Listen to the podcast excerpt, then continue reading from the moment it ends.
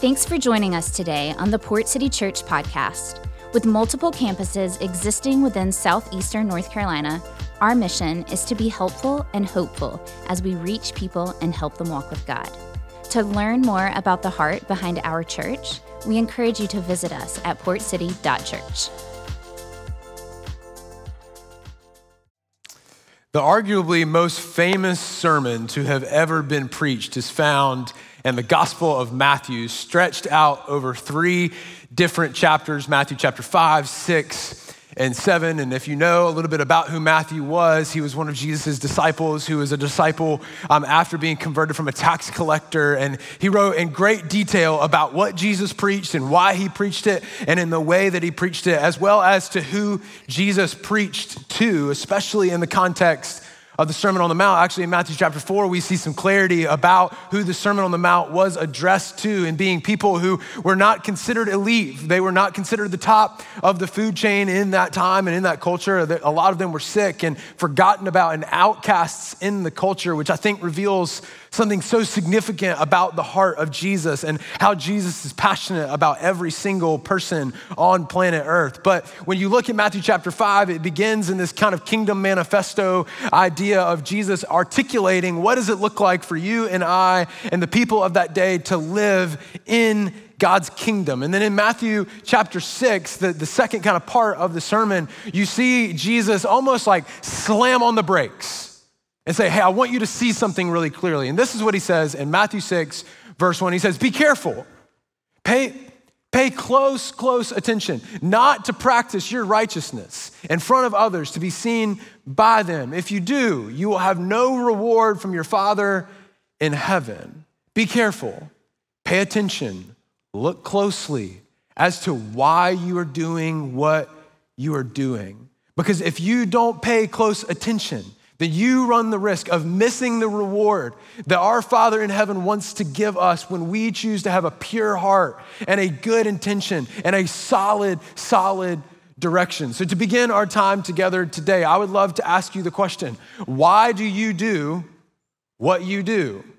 And I'm not talking about your job. I'm not talking about the degree that you're trying to earn right now. I'm not talking about your identity as a parent. I'm talking about the everyday, ordinary activity of your life, the way that you respond to your spouse, that website that you look at at night, the, the things that you eat, the things that you consume, the things that you laugh at, the things that you participate in in this life. Why do you do what you do? That's the question that I would love for you to think about over the next few minutes. If we've never met before, uh, my name is Carson. I serve as the director of Overflow here at our church, which is a gathering of 18 to 25 year olds. And uh, I'm really, really excited to talk to you about some things that are in the message today because they have been consistent themes that have come up in this room on Tuesday nights over the course of the past year. But before we go any further, uh, one thing that we do very consistently at Overflow to begin the message is have you talk to each other. Uh, and some of you are like, no, don't do that. We're going to do it anyway. Uh, so here's what I would love for you to do look to the person sitting beside you.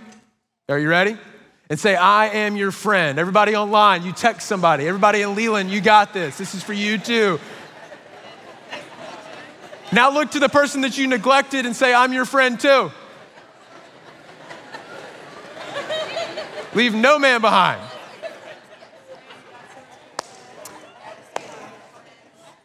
I want to be your friend too.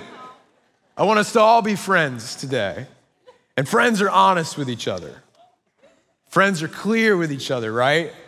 And today I want us to do a little bit of heavy lifting together over the next 31 minutes together in this place. So, everybody ready to sit forward, lean in with me, and we are about to take off. A couple of weeks ago, our pastor, I began this conversation around delight. And this is the way that he defined what we believe delight is. He said, Delight is to encounter something good and allow its goodness to awaken us to what we want. And last week, if you were here, you watched online, maybe you were out of town, uh, we identified four critical things that we believe that God has in for us as we are pursuing delight. We will not find delight on God's terms if we do not take these four things seriously. And we said this that God's way to delight is clarity. Like we've got to have clarity about who God is and what God is like and what God is asking of you and of me. Uh, we need communion with God, we need courage, and we need intentionality. And then some other kind of things that come along with those words is when we think about clarity, uh, it often feels limiting. It feels like we're getting put into a theological or ideological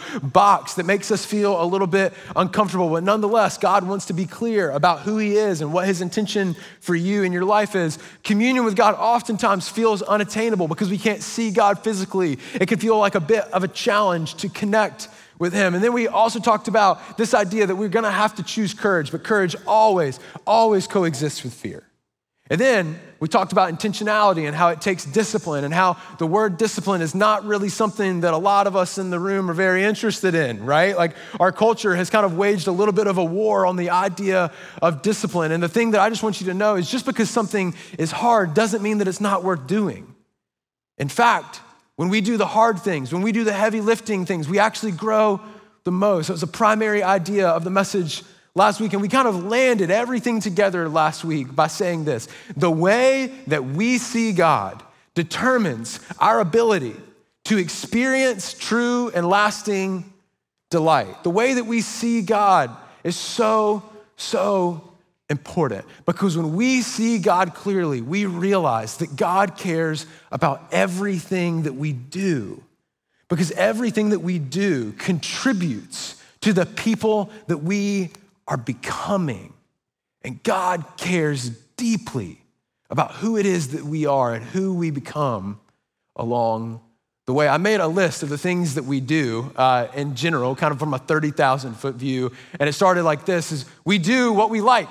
Like this is pretty obvious, but like if we like something, then we're going to probably do it. We're probably going to do it, going to do it pretty often with a certain level of vigor and ambition and passion and, and resources. A lot of our budget and a lot of our time is probably going to be centered around the things that we like the most. And then next, we do what we have energy for. If we have energy for it, we're willing to do it. But if we don't have energy for it, we're not super willing to do it. We kind of push that out of our life because simply for the reality that we, we don't feel like we have energy for it. And yes, we all have a limited amount of energy. Another thing that we do is we do what our mother-in-law thinks that we should do. Like we, we, we, we all know this for all of the people that are married in the room. Like this is a good thing. Like this, this helps us. It keeps us on track. They're looking out for us every step of the way. We, we also do what we've always done. Like we, we repeat things often because it worked one time, so surely it's gonna work again. If you were to ask Jake, Jenner, Anna Claire, the people on my staff team here, they would be able to tell you that like this statement gives me the chills when it's like, hey, what should we do? Well, we did this before. I'm like, well, I wanna do something new. Like I, I love creating new ideas, but a lot of times we, we do what we've always done.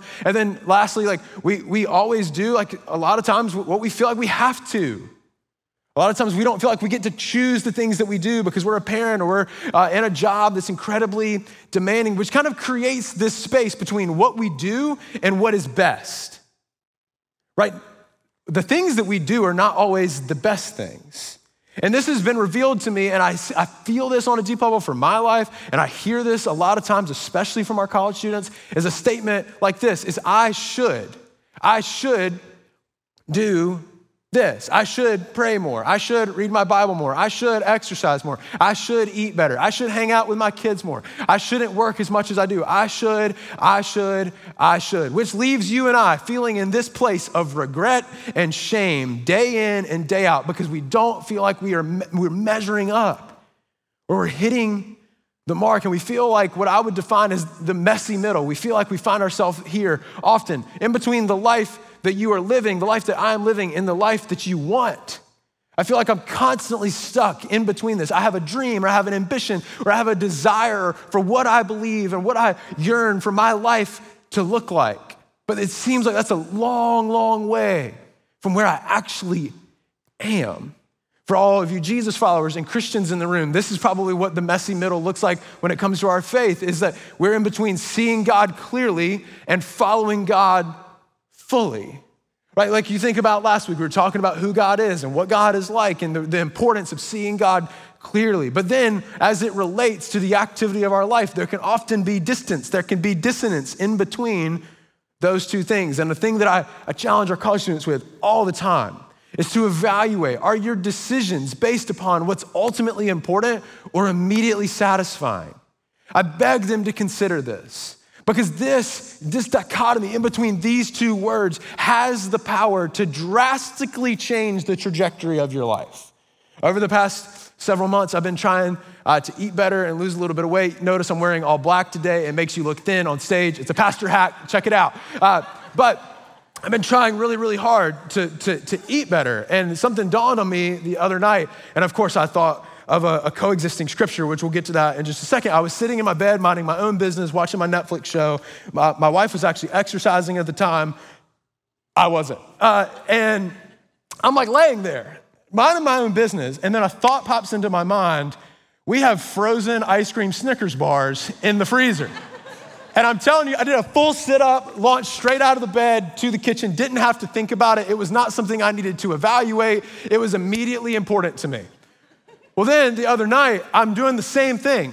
this says a lot about me. Uh, I'm not exercising, my wife is exercising, and I'm laying there. And my phone starts to ring, and I look to my right, and it's my sister in law. I pick up the phone, I'm like, hey, Michaela. She said, I'm out front with Britt's Donuts. I'm like, I'll be right there. Like, don't go anywhere, right? Like, I didn't have to think about that. Like I was tempted immediately, and yes, I knew that they were coming, but man, like I was stoked. I had three. Uh, if, you, if, you're, if, if you're not from Wilmington and you're vacationing here, add Britt's Donuts to your list because anybody in this room will affirm it's, it's okay, come on. I've been talking about theology for 10 minutes, and Britt's Donuts is the thing that got an amen. But the, the difference, the, the difference between ultimate and immediate is important, and it was important to Jesus and the disciples oh, they got this wrong so many times, just, just, just like you and I do. In Matthew 26, it's so interesting because Jesus goes away to pray, and it's in the final moments before Jesus goes to the cross. And the disciples decide it's a good time to lay down and to take a nap. And Jesus comes back to find them sleeping, and he's like, hey, come on, guys, I left for like two minutes. And I come back, and you're snoozing on me. Like, this is a big day. He says, watch and pray so that you will not fall into temptation not fall into sin. He said, I don't want you to even fall into temptation. I don't want you to run the risk of choosing what's immediately satisfying over what's ultimately important. This matters where your attention is and the why behind what you do. It, it, matters. The Spirit, well, the Spirit's willing, Peter. The, the Spirit's willing, Andrew. But, but the flesh is weak. The Spirit of God is willing and is able to help guide you and to direct you in your life to a full and a free and a hope filled life. But you must pay attention to your direction. One of my favorite quotes is by Andy Stanley. He says, Direction, not intention, determines destination. A lot of us have fantastic uh, intentions, but our direction hasn't been directly influenced. And we haven't changed some big things about our life. And I think what you've uncovered the more you look at this is that it's actually habits that inform direction. Duke University did a study of how people make decisions, and they actually found that over 40% of the decisions that you and I make on a daily basis actually are coming from our subconscious habits that we have formed over the course of our life. Why does this matter? When our intentions change, but our habits don't. Our direction stays the same.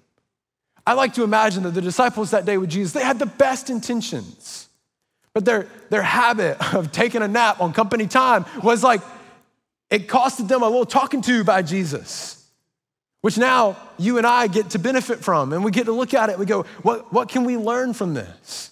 And I think a big thing that uh, this, is, this, is, this is bittersweet. Uh, it's sweet because we can do something about it. It's bitter because it, it makes us evaluate what has led us to where we are today. The life that we are living today is a result of the habits that we have formed along the way.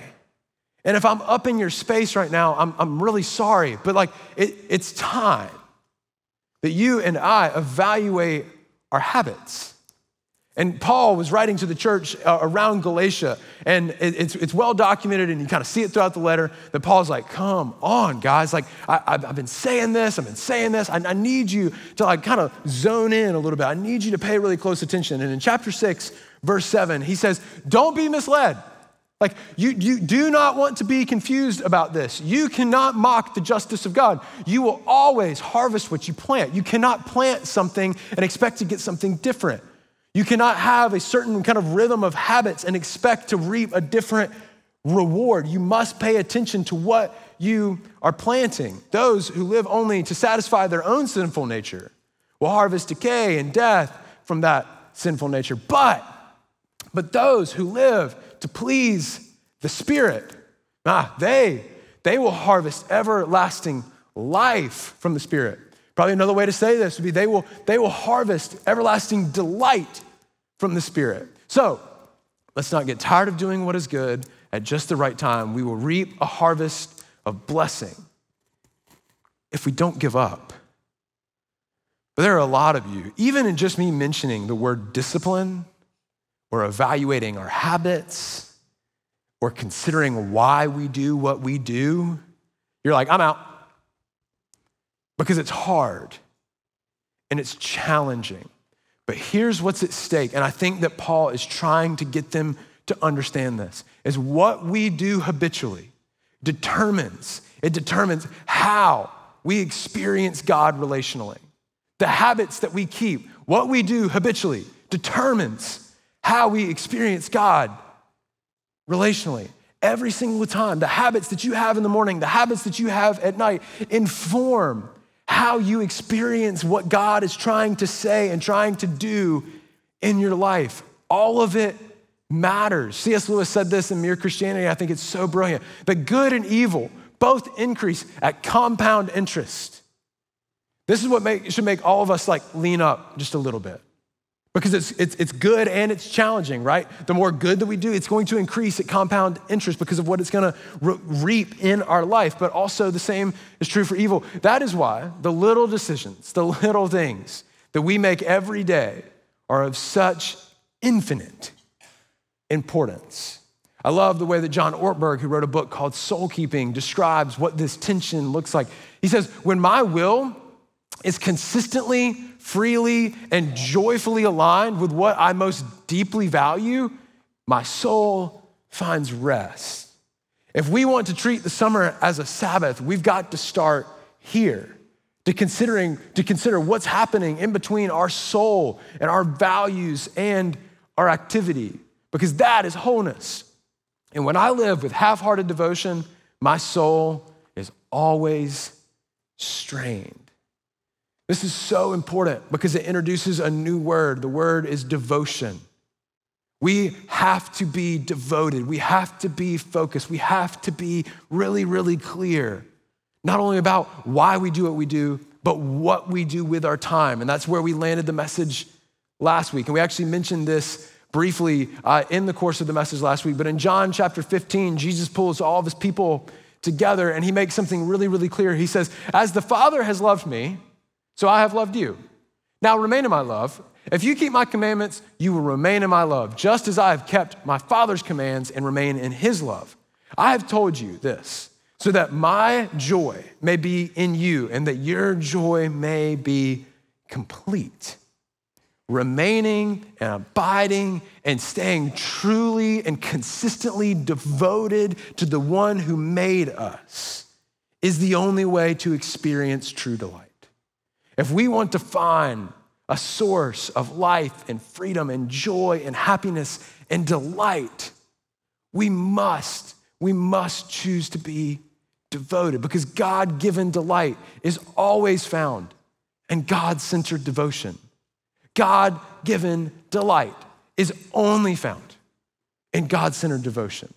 And I think the, the, the word devotion in our, in our church culture and our Christian culture, you could be, begin to think, well, I don't have a devotional or I don't have a time of devotion in my life. And I'm talking way bigger than that, way higher level than that. I'm not talking about just the five or, or 10 or 30 minutes that you spend with God every day. I'm talking about the life that you are living with God Three words that if you're looking to increase devotion to God in your life, that you need to pick up and you need to look at and, and consider are consistency, proactivity, and authenticity. You must, you must be consistent. Notice it's not perfection, but it is consistent. It, it is being really, really intentional about the activity of your life. It is being really, really intentional about the habits that you hold and the habits that you keep and the habits that you make decisions from. You must be proactive. You cannot wait until the dark skies roll in in your life and the difficult times present themselves. You must, you must be proactive at choosing to remain with God and allow Him to be your source of everything good in your life. And you, you must be authentic.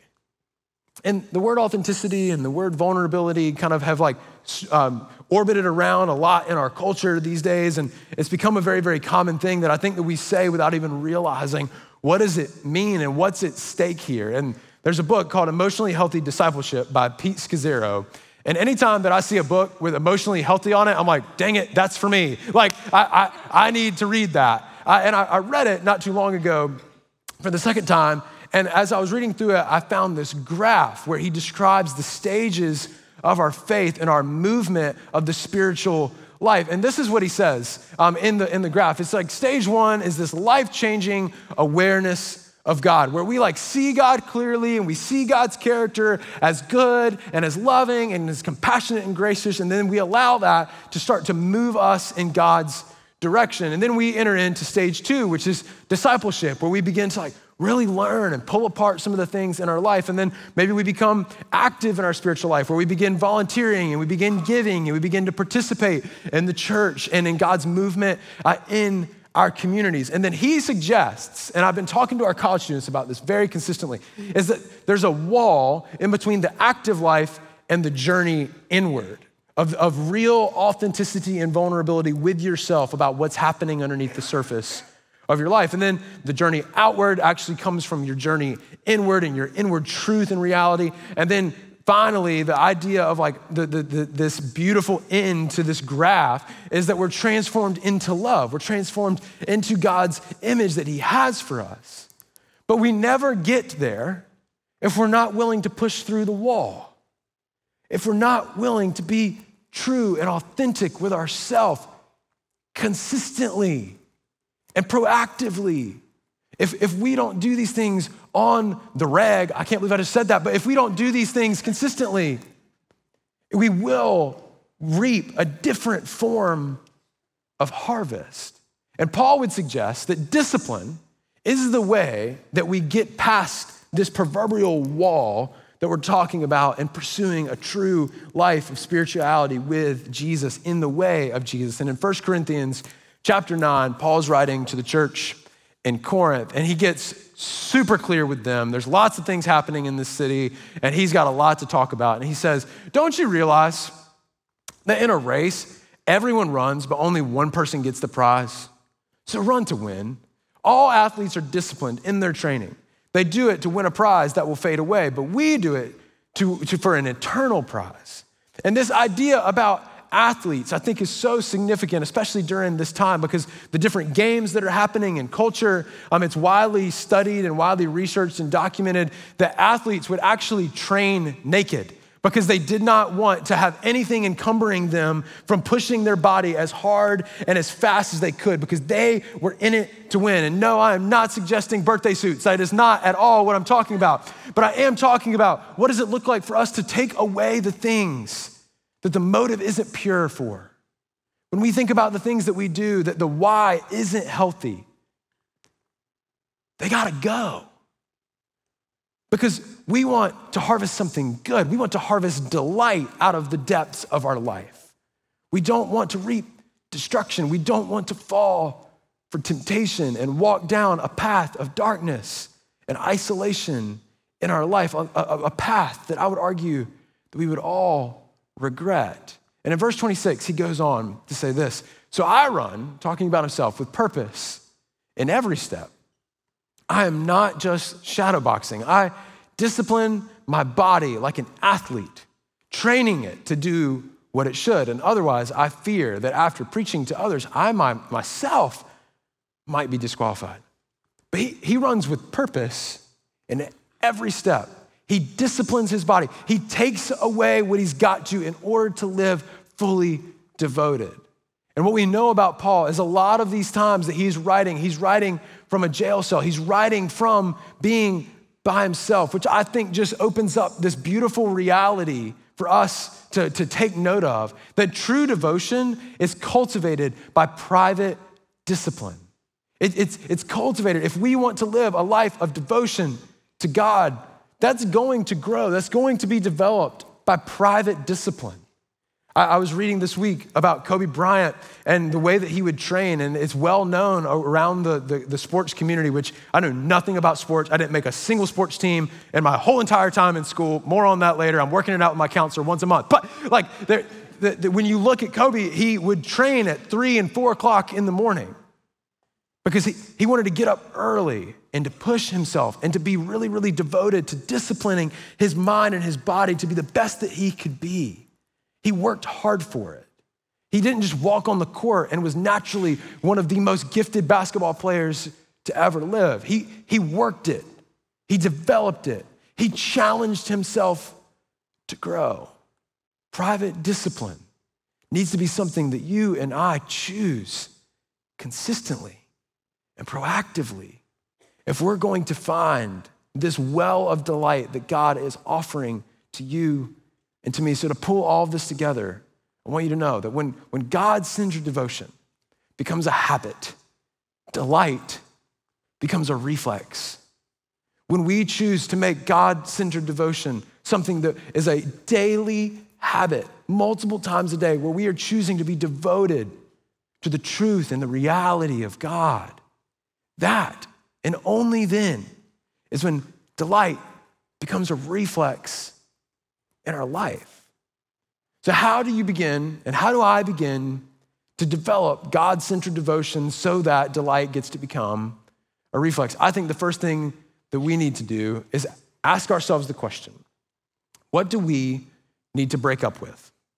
I'm not talking about a who, I'm talking about a what. I'm talking about what habits do you need to break up with? Did you know that the uh, United States breakup letter to England, the Declaration of Independence, was 36 sentences long, 1,320 words, and all of a sudden, we're on our own over here. A bunch of colonies trying to get aimed in the right direction.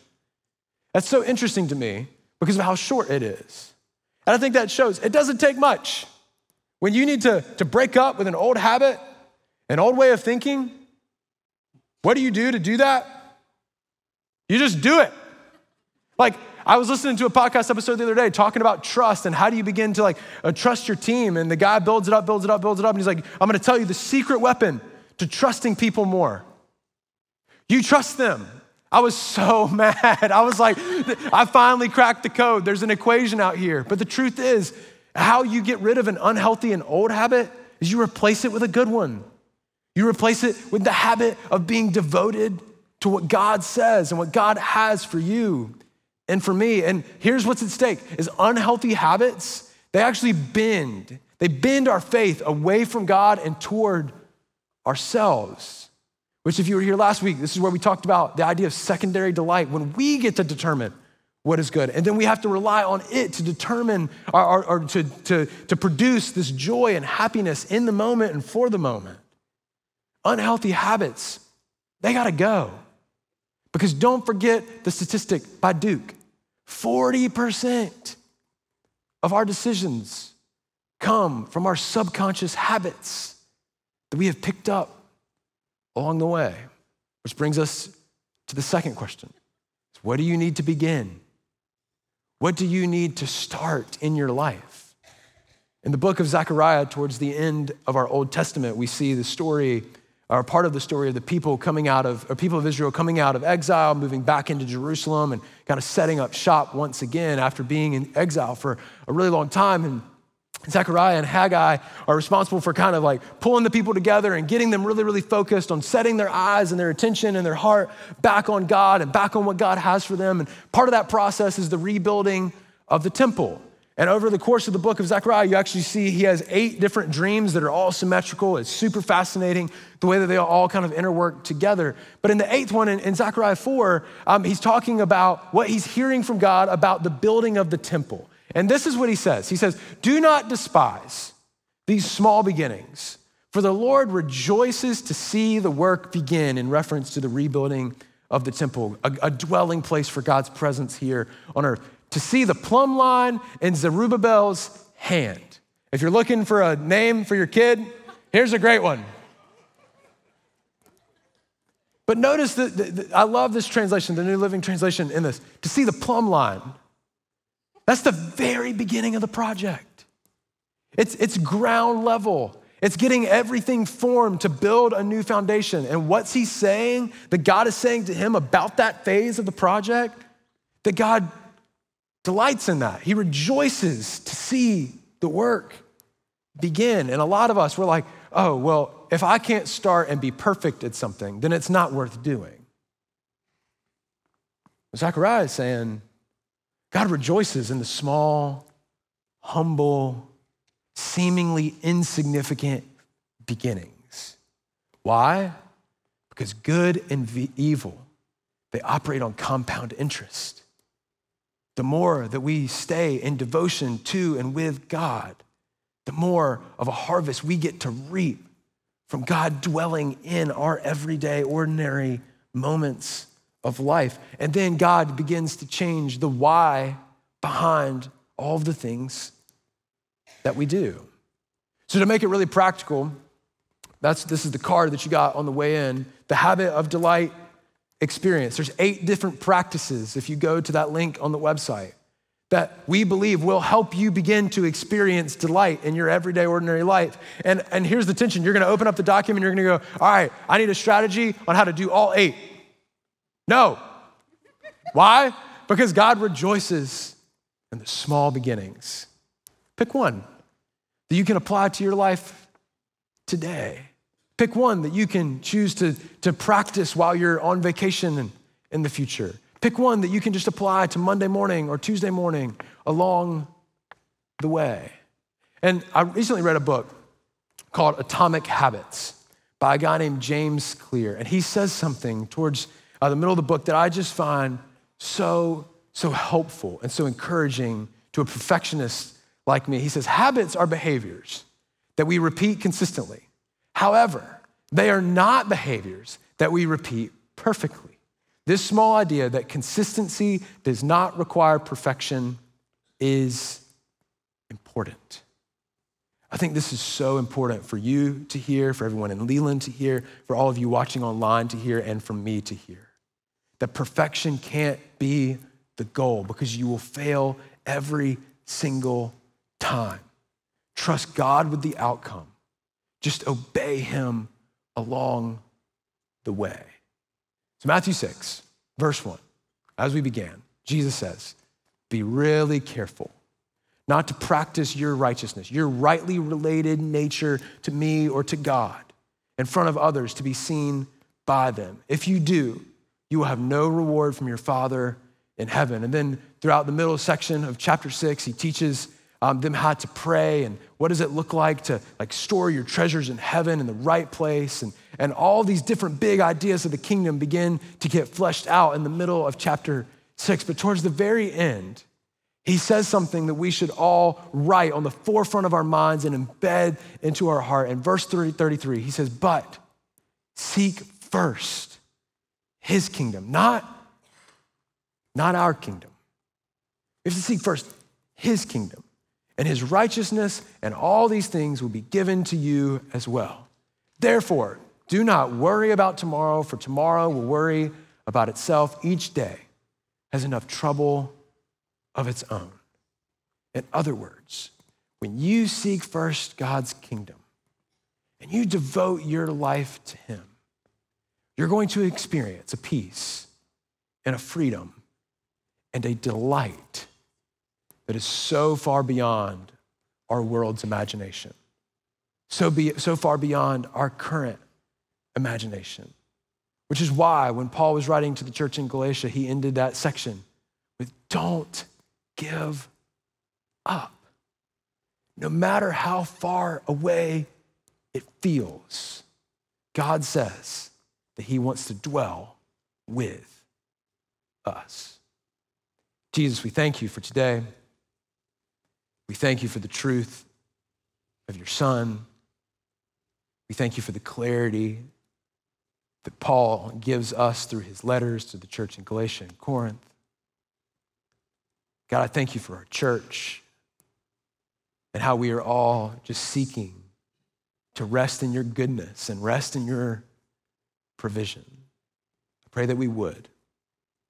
I pray that we would have the courage and the discipline to live devoted lives, to reap a harvest that only you can produce. God, we love you and we say this in the name of Jesus.